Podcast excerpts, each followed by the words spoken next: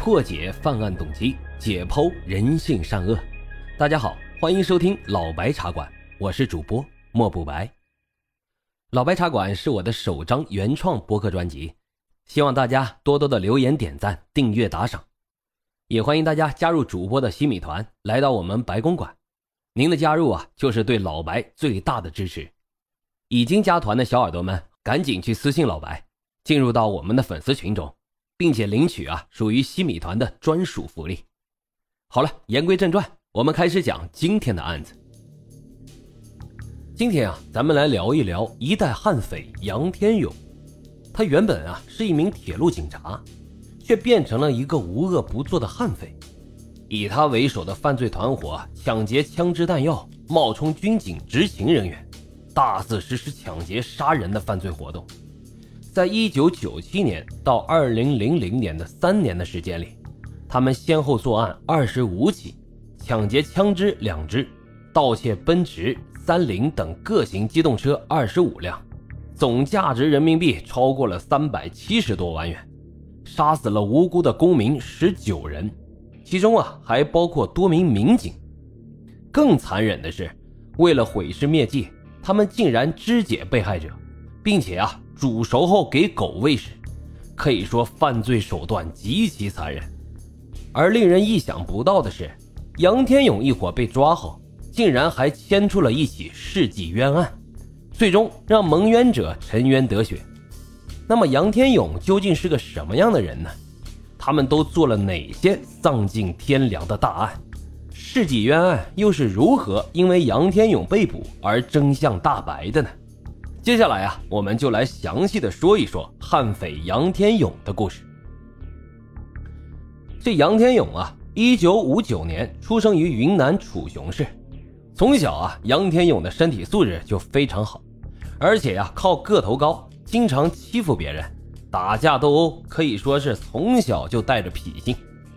长大后的杨天勇当了兵，在部队练就了非常不错的枪法。退伍后。杨天勇成为了昆明铁路局公安分局东站派出所的一名干警。一九九三年，其所在的派出所破获一个盗窃列车货物的特大盗窃团伙案件，抓获盗贼七名。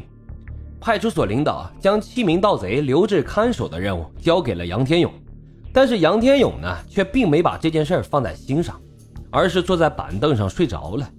之后啊。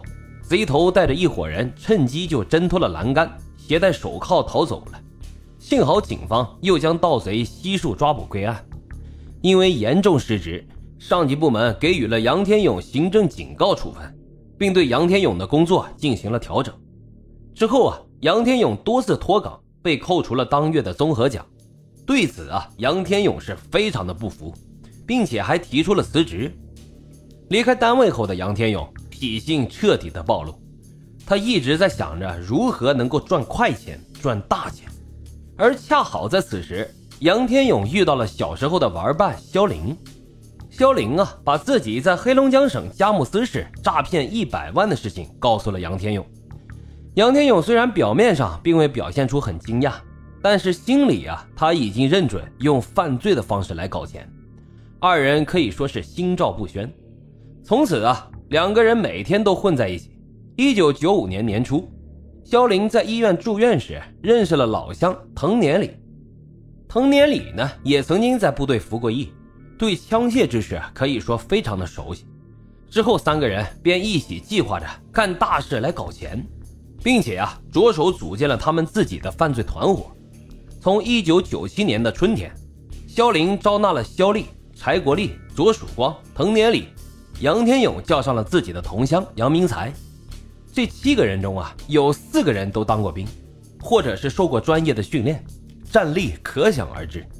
七人犯罪团伙的形成，他们的首要目标啊就是抢车，因为在那个年代，车是非常值钱的。一九九七年四月六号，杨天勇一伙儿在昆明城区寻找作案目标，下午两点钟左右，他们在春苑小区抢劫了一辆吉普车。